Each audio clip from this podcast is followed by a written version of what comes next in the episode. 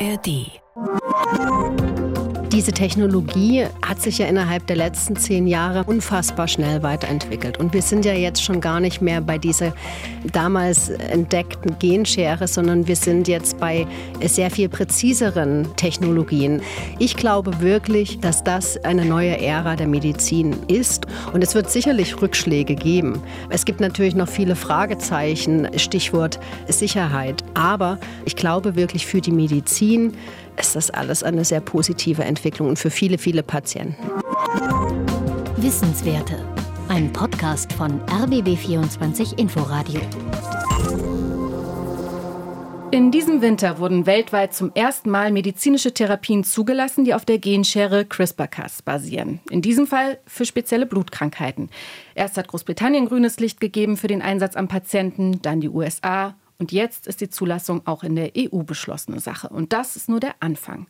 Es ruhen immense Hoffnungen auf den Gentherapien. Sie sollen schwere Erkrankungen nicht nur behandeln, sondern im Idealfall sogar heilen können. Entsprechend fieberhaft wird international an Gentherapien zu allen möglichen Krankheitsbildern geforscht. Darum geht es jetzt in den Wissenswerten von RBB24 Inforadio. Mein Name ist Anna Korvis. Schön, dass Sie zuhören. Mein heutiger Gast sieht in den Gentherapien den Beginn einer neuen Ära in der Medizin. Sarah Hedrich ist Pharmazeutin und hält eine Johanna Quandt-Professur am Berliner Institut für Gesundheitsforschung. Sie arbeitet an Gentherapien gegen erblich bedingte Haut- und Lungenerkrankungen. Sarah Hedrich, herzlich willkommen. Vielen Dank. Wenn es um Hauterkrankungen geht, da liegt ein Schwerpunkt Ihrer Arbeit auf der sogenannten Fischschuppenkrankheit. Was ist das erstmal für eine Erkrankung? Die Fischschuppenkrankheit ist eine seltene, aber schwerwiegende Hauterkrankung, die durch eine Mutation, also eine Veränderung in einem bestimmten Gen ausgelöst wird, was für die Aufrechterhaltung der normalen Hautbarriere wichtig ist. Es handelt sich dabei lediglich um eine Mutation, die dann eben dazu führt, dass zum Beispiel bei Neugeborenen diese massiv an, an Wasser verlieren, dass die Barriere der Haut generell sehr stark beschädigt ist und sie dadurch auch gefährdet sind, ähm, Infektionen sich zuzuziehen.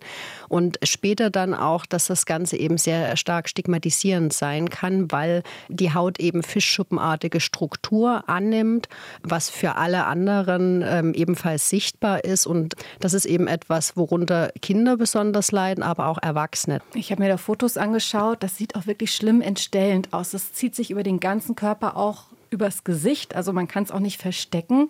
Es wenden sich auch viele Patienten an Sie auf der Suche nach Hilfe eben. Wie hoch ist der Leidensdruck der Betroffenen? Wie nehmen Sie die Menschen wahr? Der Leidensdruck ist immens. Die Erkrankung variiert sehr stark in der Ausprägung. Sie ist vor allen Dingen lebensbedrohlich eher im Neugeborenen- oder Kinderstadium. Das Ganze verwechselt sich dann, je älter die Patienten werden. Nichtsdestotrotz ist der Leidensdruck, nimmt er nicht ab, sondern nimmt eher zu, weil sie eben sozial stigmatisiert sind, weil man es eben nicht verstecken kann. Ich habe mit einigen Patienten gesprochen und ähm, der Hauptleidensdruck kommt eigentlich eigentlich von gewisser sozialer Isolation, dass sie sich eben scheuen, in Kontakt mit anderen Menschen zu treten, weil sie Angst haben, dass sie ausgelacht werden oder eben stigmatisiert werden. Und ähm, viele verfallen dann in Depressionen tatsächlich. Bisher kann man da auch nicht wirklich gegen die Krankheit vorgehen, man kann nur die Symptome behandeln.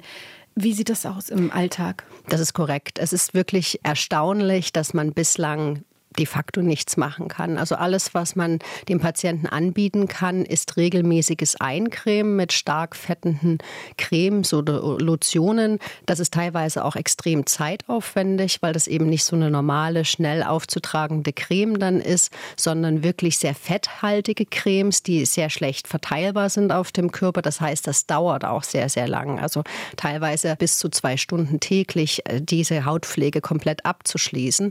Was ebenfalls empfohlen wird, sind sogenannte ölige Bäder, wo sich die Kinder oder Betroffenen eben reinlegen können und dann die Schuppen etwas weicher gemacht werden können. Und es gibt auch noch einige zugelassene Therapien, das sind sogenannte Retinoide, Vitamin A-Säure-Derivate, die ähm, das Hautbild positiv beeinflussen können. Die sind aber wiederum auch nicht ursächlich und der Effekt ist in der Regel relativ schwach ausgeprägt. Die Haut verhornt ja auch so, ne? Können ja. die eigentlich schwitzen, die Betroffenen? Ja, sie können schwitzen. Was aber sehr häufig passiert ist, ähm, das hat eine Patientin sehr eindrücklich beschrieben, dass sie eigentlich immer einen Besen dabei haben muss, weil wenn sie durch die Räume läuft, dass dann eben die Haut so sehr stark schuppt und dass sie dann wirklich sichtlich Hautschuppen verliert und ähm, die eben über den ganzen Boden in der ganzen Wohnung verteilt, was natürlich dann auch wieder zur sozialen Stigmatisierung beiträgt und ihr das extrem unangenehm ist, weil die Haut eben so verhundt ist, so trocken ist und dann auch kon konstant abschuppt. Hm. Es ist eine sehr seltene Erkrankung zum Glück. Sie haben schon erklärt, dass sie auf einer Genmutation alleine basiert. Also diese eine kleine Veränderung im Erbgut richtet das quasi alles an. Und bisher konnte man nicht viel tun. Aber dann wurde ja eben vor gut zehn Jahren CRISPR-Cas9 entdeckt, also eine Genschere, mit der fehlerhaftes Erbgut präzise ausgeschnitten und repariert werden kann. Und Sie und Ihr Team, Sie arbeiten an einem solchen Verfahren für die Fischschuppenkrankheit unter anderem. Für ihre Forschung mussten sie aber erstmal einen relativ großen Umweg nehmen, nämlich dreidimensionale Modelle menschlicher Haut entwickeln. Warum dieser Umweg? Dieser Umweg ist notwendig, weil es ähm, bislang keine Tiermodelle gibt oder keine anderen Modelle gibt, die diese Hauterkrankungen äh, wirklich gut nachstellen können. Warum kann man nicht an Mäusen oder Ratten das erforschen? Die ähm, Hautbarriere von einer Maus ist komplett verschieden zum Menschen. Also ich gebe Ihnen mal ein Beispiel. Ähm, Mäuse haben genau eine Hautschicht, also eine sogenannte lebende Hautschicht. Wir Menschen haben 20. Es sind ganz unterschiedliche Immunzellarten, die da zum Tragen kommen oder die da eine Rolle spielen. Die Hautbarriere von einer Maus ist sehr viel schwächer als von einem Menschen zum Beispiel. Man kann das daran entwickeln, aber das erzählt uns nichts darüber, wie es letztendlich am Menschen wirkt. Und das ist ja aber das, was wir wollen. Das heißt, die Translation von den Entdeckungen von uns Wissenschaftlern im Labor hin zum Patienten, das ist ja unser Ziel. Und wir glauben wirklich, dass wir diese Translation, dass wir das viel besser hinbekommen können und auch schneller und zielgerichteter machen können mit humanen Geweben oder Modellen. Und was wir dafür eben tun, ist, wir sammeln oder wir bekommen Hautbiopsien von betroffenen Patienten. Die sind in der Regel aufgrund des hohen Leidensdrucks extrem gut informiert und die sind auch extrem unterstützend hinsichtlich der Forschung. Das heißt, wir sind darauf angewiesen, dass Leute dann zustimmen, dass wir kleine Hautstücke von denen entnehmen können, wirklich wenige Millimeter. Und aus diesen Hautstücken können wir dann Hautzellen isolieren, die diesen genetischen Hintergrund tragen, also die Mutation Mutation haben. Und wir vervielfältigen dann diese Zellen und können die dann wieder äh, bei uns im Labor zu dreidimensionalen menschlichen Häuten zusammenbauen. Und es ist wirklich faszinierend. Wie, wie, groß sind die? Wir können die so groß machen, wie sie wollen. Also es, wir könnten die so groß machen wie einen ganzen Tisch. Was wir, wir machen es im Labormaßstab relativ klein. Das ist eine Frage des Geldes tatsächlich. Okay. Ähm, wir brauchen sie nicht so groß. Im Schnitt sind sie so groß wie ein 50-Cent-Stück. Und im Reagenzglas? Nicht im Reagenzglas, sondern in sogenannten Zellkulturplatten. Und was da ganz wichtig ist, dass die genau wie unsere Haut an der Luftflüssigkeitsgrenze sind. Das heißt, das ist nicht von Medium umgeben, sondern sondern so wie unsere Haut eben auch nicht von einer Flüssigkeit umgeben ist, sondern eben an der Luft. Es ist sehr wichtig für diese Gewebe, dass wir eben sie zwar ernähren mit Medium von unten, aber sie sind an der Luft und entwickeln und differenzieren sich dann eben so wie unsere Haut. Und haben Sie die Stammzellen, also von denen aus sich dann die anderen Hautzellen entwickeln? Man kann die als Stammzellen bezeichnen, ja. Okay. Und an denen können Sie jetzt erproben, inwieweit durch den Einsatz von Genscheren, also von CRISPR, was ja letztlich keine wirkliche Schere ist, sondern letztlich aus einem zwei RNA-Molekülen und einem Eiweißmolekül besteht, diesen Gendefekt zu reparieren. Wie funktioniert das? Wie funktioniert das? Wie habe ich mir das handwerklich vorzustellen? also wir fangen immer erst in den Zellen selber an. Wir gehen nicht sofort in das Hautmodell. Wir fangen ähm, ein bisschen einfacher an erstmal nur in den Patientenzellen, in Zellkulturen, sehr einfache Modelle und müssen dann eben einmal schauen, um welche Mutation genau es sich handelt, entwickeln dann basierend auf dieser Mutation die Genschere, weil die ist eben abhängig davon, wo die Mutation genau sitzt.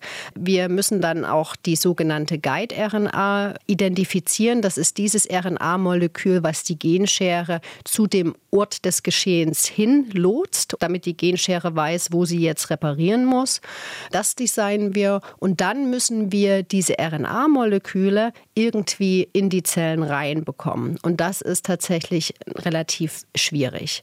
Und da nimmt man Reagenzien, die einmal diese RNA-Moleküle ganz geschickt verpacken und die sie dann eben auch in unsere Zellen hineintransportiert. Und dann schauen wir uns erstmal auf Zellebene an, was passiert. Wird die Mutation wirklich korrigiert? Und wenn ja, wie effektiv ist das Ganze? Und das klingt jetzt sehr einfach, aber das allein Och. dauert schon eine sehr lange Zeit tatsächlich. Wie gut funktioniert es denn am Modell bisher? Es funktioniert tatsächlich sehr gut. Der Transport in die Haut ist dann das Nadelöhr, was aber eine, ähm, eine Kernexpertise meiner Arbeitsgruppe ist. Und wir haben eben sehr viel Zeit darauf verwandt, diese Technologie zu optimieren, die uns jetzt erlaubt, die Genschere nicht nur in die Zelle, sondern durch die Hautschichten hindurch zu unseren Zielzellen hin, hin zu transportieren. Wie würden die reparierten Hautzellen wieder an den Patienten rankommen? Da gibt es zwei Möglichkeiten. Es gibt einmal die Möglichkeit, dass man eben wiederum kleine Hautstücke vom Patienten entnimmt, diese dann außerhalb des Körpers isoliert die Zellen, diese korrigiert mit Hilfe der Genschere und dann quasi wieder man sagt dazu recrafted, das bedeutet wieder reinjiziert in den Patienten. Es gibt auch Erkrankungen, wo man dann ganze Hautsheets, ähm, also so kleine Hautlagen ähm, generieren kann und die dann wie so eine Art Wundauflage drauf tra transplantieren kann. Das ist aber logistisch extrem aufwendig, weil da eben sehr hohe Qualitätsstandards und sehr hohe Reinheitsstandards eingehalten werden müssen, weil die Zellen natürlich sauber sein müssen. Sie dürfen sich nicht infizieren und so weiter. Das ist logistisch extrem schwierig. Wo wir dran arbeiten, ist die sogenannte In-situ-Applikation, wo wir eine Therapie entwickeln wollen, die direkt wie eine Art Creme einfach auf die Haut aufgebracht werden kann und dann die Reparatur quasi in den Zellen, die noch im Menschen drin sind, passiert. Also wirklich eine lokale Applikation. Genau, das Ziel ist ja, dass sich dann diese gesunden Zellen im Körper des Patienten vermehren und die Oberhand gewinnen und gesundes Hautgewebe damit entsteht. Wie viele gesunde Zellen, reparierte Zellen braucht man denn? Ich meine, die Haut ist das größte Organ des menschlichen Körpers. Zwei Quadratmeter ja, oder so, wenn man sie ausbreiten würde. Ja. Äh, das ist eine gute Frage. Also was unser Ansatz eher ist, ähm, wie gesagt, wir holen keine Zellen raus, sondern wir reparieren sie quasi am Patienten. Und unser Ziel ist es, dass wir die Hautstammzellen erreichen. Denn von diesen Hautstammzellen aus regeneriert sich die Haut einmal monatlich. Wenn man das durchdenkt, würde das Folgendes bedeuten. Wenn wir die Hautstammzellen korrigieren können oder reparieren können, wäre damit quasi ein dauerhaft kurativer Effekt möglich, weil die Haut sich von diesen Zellen aus immer wieder erneuert. Das ist das Wunderbare an der Haut. Wie viel man dafür braucht, mit hundertprozentiger Sicherheit kann ich es Ihnen aktuell nicht sagen, weil es hat noch nie jemand versucht. Es gibt aber gute Hinweise von anderen Ansätzen und Studien, dass es bereits ausreicht, fünf bis zehn Prozent dieser Zellen zu reparieren. Das würde dann quasi nicht so sein, dass der Patient eine komplett gesunde Haut hat, aber es würde zumindest die schwerwiegendsten Symptome signifikant mildern und somit auch die Lebensqualität des Patienten verbessern. Und das ist schon ein extremer Fortschritt zu dem, was wir aktuell haben. Sie hören die Wissenswerte im RBB24 Inforadio. Heute mit Professorin Sarah Hittrich vom Berliner Institut für Gesundheitsforschung. Sie forscht an Gentherapien für Haut- und Lungenerkrankungen. An welchem Punkt stehen Sie und Ihr Team denn im Moment? Kann man da schon ein Zeitfenster aufmachen, bis wann es realistisch sein könnte, dass Patienten Zugang zu einer solchen Therapie hätten? Ja, also wir arbeiten alle sehr fieberhaft daran tatsächlich. Es ist ein sehr ambitioniertes Unterfangen. Wir sind aber auch schon im Gespräch mit den Zulassungsbehörden. Also der nächste Schritt wäre natürlich die klinische Studie, also das erste Testen am Patienten. Und wir haben das Ziel, innerhalb der nächsten nächsten drei bis vier Jahre das erstmalig am Patienten zu testen. Und sind dabei eben auch schon im Gespräch mit den entsprechenden Behörden, die das letztendlich zulassen müssen, weil es gibt dafür natürlich auch noch nicht viele Vergleichsfälle. Das heißt, es ist ein kontinuierliches Lernen von Wissenschaftlern, aber auch von den Zulassungsbehörden und von den ganzen Personen, die eben da äh, die Arzneimittelentwicklung überwachen. Das ist ein relativ spannendes und sehr dynamisches Umfeld aktuell. Dynamisches Umfeld ist auch ein gutes Stichwort. Gerade ist ja extrem viel Musik in Gentherapien, die ja. eben auf CRISPR basieren. Vor kurzem, ich hatte es schon genannt, wurden zum ersten Mal Gentherapien auf Basis von CRISPR für die Anwendung an Patienten zugelassen. Und weltweit laufen gerade, ich glaube, es sind rund 60 klinische Studien, wobei das können jetzt auch schon wieder 80 sein. Ja. Vor einer Woche waren es, glaube ich, ja. 60. Rund 60 klinische Studien an Freiwilligen mit Therapien auf Basis von Genscheren, auch zur Therapie von Krebs oder AIDS und nicht nur Patienten, aber vor allem natürlich die setzen riesige Hoffnungen darauf. Besteht denn auch die Gefahr, dass diese große Hoffnung in CRISPR-basierte Gentherapien enttäuscht werden könnten? Das ist eine gute Frage. Ich glaube nicht, ich hoffe nicht. Diese Technologie hat sich ja innerhalb der letzten zehn Jahre massiv weiterentwickelt, unfassbar schnell weiterentwickelt. Und wir sind ja jetzt schon gar nicht mehr bei dieser damals entdeckten oder postulierten Genschere, sondern wir sind jetzt bei sehr viel präziseren Technologien. Ähm, da ist das Stichwort Base Editing oder Prime Editing. Dieser Fortschritt, der in den letzten zehn Jahren gemacht wurde, ist massiv. Des Weiteren ist auch generell global da ein, ein, ein riesiger Enthusiasmus drin. Und das ist wirklich ein sogenanntes Hot Topic, wo sehr, sehr viele Wissenschaftler, Firmen auch, akademische Einrichtungen dran forschen und das vorantreiben. Ich glaube wirklich, dass das eine neue Ära der Medizin ist und dass die bereits eingeläutet wurde. Und es wird sicherlich Rückschläge geben. Es gibt natürlich noch viele Fragezeichen, Stichwort Sicherheit, mögliche sogenannte Off-Target-Effects. Das ist die große Unbekannte. Ähm, kann es sein, dass die Genschere vielleicht auch Genabschnitte korrigiert oder verändert, die eigentlich gar nicht betroffen sind und dann dadurch irgendwelche anderen Erkrankungen ausgelöst werden. Das wissen wir zu hundertprozentiger Sicherheit aktuell nicht. Aber das Wissen entwickelt sich extrem schnell weiter. Wir werden immer besser darin. Und ich glaube wirklich, für die Medizin ist das alles eine sehr positive Entwicklung und für viele, viele Patienten. Es ist ja so, dass diese CRISPR-basierten Gentherapien sich eben ganz oft auch an seltene Erkrankungen richten, ja.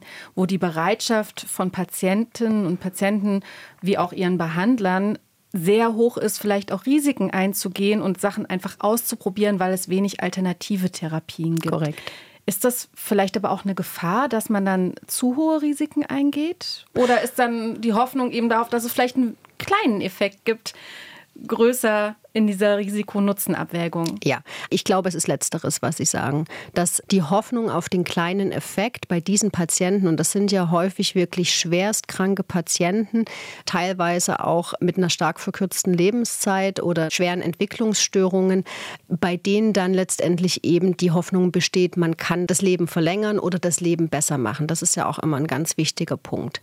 Ich glaube nicht, dass wir leichtfertig vorgehen, das glaube ich nicht. Es ist einfach auch aus einem ethischen Aspekt heraus natürlich so, dass man für Erkrankungen, wo es bereits etablierte und effektive Therapien gibt, da ist natürlich dann die Nutzen-Risiko-Abwägung eine ganz andere, weil wir haben ja Therapien, die etabliert sind. Da ist natürlich dann generell die Risikobereitschaft sehr viel geringer als für Erkrankungen, die lebensbedrohlich sind, die quasi nicht therapierbar sind. Ein Punkt aber noch dazu, es ähm, wird aber nicht nur an diesen sehr schweren, ähm, seltenen Erkrankungen gefuscht. Es gibt auch im Hinblick auf die Genschere einige klinische Studien, die eben auf sehr viel häufigeren Erkrankungen sich fokussiert haben. Also Krebserkrankungen. Krebs, Krebserkrankungen. Es gibt aber auch einige Lipidstörungserkrankungen, also Fettstoffwechsel. Fettstoffwechselstörungen, genau, ähm, die da im Fokus sind. Ja. Eine befürchtete Nebenwirkung haben Sie schon angesprochen, dass die Genschere vielleicht doch nicht präzise genug schneidet, sondern sich verschneidet ja. mit entsprechenden Risiken. Welche Nebenwirkungen sind denn vielleicht noch zu berücksichtigen? Also, dass die reparierten Zellen zum Beispiel, dass sie vom Körper wieder abgestoßen werden könnten? Ist das so ein Punkt? Darüber gibt es Diskussionen, ja. Also, Sie müssen sich das so vorstellen, wenn jemand eine Mutation in einem Gen hat, wird dann vielleicht ein bestimmtes Protein im Körper nicht mehr produziert. Und der Körper ist daran gewöhnt, dass dieses Protein nicht da ist. Jetzt plötzlich nach Korrektur ist jetzt plötzlich das Protein Protein da. Und da gibt es die Gedankenspiele und es besteht auch die Gefahr, dass dann das Immunsystem plötzlich auf den Plan gerufen wird, der das Protein dann, was zuvor nicht da war, jetzt plötzlich als fremd erkennt und dann entsprechend ähm, aktiviert wird und dagegen vorgeht. Das ist eine Möglichkeit. Es gibt natürlich ethische Risiken bei der Genschere. Das mündet dann aber direkt in andere Diskussionen. Also ähm, Stichwort Veränderung von Embryonen. Genau, darauf ähm, wollte ich jetzt zu sprechen kommen. Ja. Jennifer Dautner und Emmanuel Charpentier haben ja 2020 den Nobelpreis für Chemie ja. für die Entdeckung von CRISPR-Cas verliehen bekommen. Und schon zwei Jahre vorher gab es quasi den ersten Tabubruch der Anwendung. Da hat ein chinesischer Forscher angegeben, er habe das Erbgut von Zwillingsbabys vor der Geburt verändert. Ja. Da hat dann eine der Nobelpreisträgerinnen auch gleich gesagt, das wollen wir aber nicht. Aber ist das nicht auch wie der Geist ist ein bisschen aus der Flasche und es entzieht sich letztlich auch der Kontrolle, vielleicht nicht hier in Deutschland, aber was weltweit geschieht? Da stimme ich Ihnen zu. Ich, ich, ich denke auch, es wird immer irgendwo auf der Welt wird es jemanden geben, der diese ethischen und moralischen Grenzen übertritt. Es ist traurig, aber es, es wird so sein, ja. Ist das was, was Sie als Forscherin beschäftigt, das dann so mitschwingt, was vielleicht dann auch passieren könnte? Wenn ich ehrlich bin, aktuell äh, nicht. Ich glaube, dass es irgendwann so weit kommen wird, ja. Ich glaube, technologisch sind wir noch nicht so weit, zumindest nach meinem Verständnis, dass es jetzt akut eine Gefahr darstellt. Bei dem angesprochenen Fall von Ihnen gibt es ja auch sehr viele Fragezeichen mhm. dahinter. Also man bekommt nicht wirklich viele Informationen dazu. Das ist auch in China passiert. Das heißt, da ähm, ist äh, die chinesische Regierung und entsprechend die Behörden sind nicht wirklich transparent. Das heißt, es ist teilweise recht schwer nachvollziehbar, was da jetzt wirklich passiert ist. Deswegen möchte ich mich da eigentlich gar nicht zu Spekulationen hin, hinreißen lassen. Ich glaube ehrlich gesagt, ohne das verharmlosen zu wollen, äh, die Menschheit ist aktuell mit ähm, sehr viel drängenderen Fragen konfrontiert, wo ich mir sehr viel mehr Sorgen drum mache als den Missbrauch von CRISPR oder Genveränderungen. Mhm. Mal angenommen, es geht jetzt in dem Tempo weiter mit der Forschung generell. Wer würde sich denn so eine Therapie überhaupt leisten können. Also diese CRISPR-basierte Bluttherapien, die jetzt in den USA und England und auch in Europa zugelassen wurden, die kostet wohl mehr als zwei Millionen Euro pro Patient. In welcher Preisklasse könnte denn so eine Therapie gegen die Fischschuppenkrankheit spielen? Das ist eine gute Frage. Das sind natürlich immer auch kommerzielle Aspekte, die dann damit reinspielen. Was man natürlich sieht, ist, dass die Gentherapien generell ähm, sehr hochpreisig sind aktuell. Vor ein paar Jahren war ähm, sehr viel Aufruhr wegen der 1 Million Euro Spritze. Mittlerweile sind wir schon bei 2 Millionen Euro. Ich glaube, da muss man mehrere Dinge berücksichtigen. Einmal, es wird so sein, dass Gentherapien initial extrem teuer sind. Das hat mehrere Ursachen und ich bin aber auch sehr, ähm, sehr optimistisch gestimmt, dass das im Laufe der Zeit sich absenkt, signifikant absenkt, weil aktuell gibt es genau eine zugelassene CRISPR-basierte Therapie. In zehn Jahren, ohne es genau zu wissen, sind es vielleicht zehn oder zwanzig, ich weiß es nicht. Es wird dann auch mehr Kompetition geben und einfach, was ich sagen möchte, ist, neue Technologien sind immer teuer und je mehr und je verbreiteter die Gentherapien werden, und das wird passieren, umso billiger werden sie letztendlich auch werden. Das ist am Ende einfach marktwirtschaftliche Aspekte, die dann zum Tragen kommen. Ein, ein Punkt, den wir noch nicht angesprochen haben, ist aber auch die Art und Weise der Gentherapien, ähm, die jetzt gerade sehr viel in der Klinik sind. Und zwar basieren viele von diesen Gentherapien auf ähm, sogenannten viralen Vektoren. Also das sind Viren, die genutzt werden, um das Genmaterial dann in die Zielzelle oder in das Gewebe zu transportieren. Und die Produktion von diesen viralen Trägern Trägern ist extrem aufwendig und extrem teuer. Und es gibt da aber ähm, sehr viel Bewegung hinsichtlich nicht viraler Vektoren. Und das ist auch was, worauf meine Arbeitsgruppe sich fokussiert. Und ein, ein großer Hoffnungsträger sind dabei die sogenannten Lipid-Nanopartikel, die auch für die Covid-19-mRNA-Impfstoffe als Trägersysteme genutzt werden. Und die sind sehr, sehr viel billiger herstellbar. Das heißt, auch hier wird der technische Fortschritt letztendlich dann zu einer Kostenreduktion beitragen. Davon bin ich überzeugt. Das wird nicht heute passieren, aber innerhalb der nächsten zehn Jahre. Also sehen Sie kein großes Gerechtigkeitsproblem auf längere Sicht? Es wird immer ein Gerechtigkeitsproblem geben. Das gibt es aber aktuell auch bei anderen Medikationen. Ich glaube, das Gerechtigkeitsproblem aktuell ist sehr akut. Ich habe die Hoffnung, dass es da entsprechend Entwicklungen gibt, dass für alle Menschen zugänglich zu machen. Und es gibt ja jetzt zum Beispiel auch im Hinblick auf Impfungen viele Philanthropen, die dann letztendlich da konkret äh, Gelder geben, um dann eben ähm, das auch für ärmere Länder zur Verfügung zu stellen. Ich glaube, dass das braucht wirklich eine globale Anstrengung, dass man da eben dieses Gerechtigkeitsproblem, was, was da ist, ähm, das löst oder zumindest angeht. Jetzt mal angesichts der Tatsache, dass Gentherapien insgesamt überhaupt erst seit 1990 möglich sind, die Genschere seit gut zehn Jahren. Ist das eigentlich eine glückliche Zeit für Sie als Forscherin, so Durchbrüche mitzuerleben und konkret daran auch mitzuarbeiten? Ja, absolut. Es ist schon extrem anspornend und es ist auch extrem inspirierend, ähm, da jetzt ein Teil davon zu sein. Und ich meine, der große Vorteil dessen, dieser Zeit ist eben auch, dass es keine eingetretenen Wege gibt. Das heißt, wir können wirklich oder wir müssen, wir sind auch gezwungen, quasi zusammen mit ähm, den ähm, Arzneimittelüberwachungsbehörden, äh, mit den Regulatoren etwas zu entwickeln, um das wirklich äh, verfügbar zu machen für die Menschen. Und ähm, dieser Fortschritt der Technologie ist wirklich faszinierend und für mich ist es ein riesiger Ansporn, definitiv. Sarah Hedrich, vielen Dank für das Gespräch. Bitte.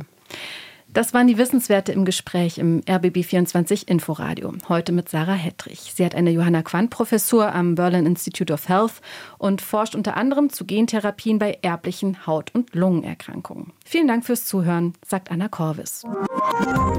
Wissenswerte. Ein Podcast von RBB24 Inforadio.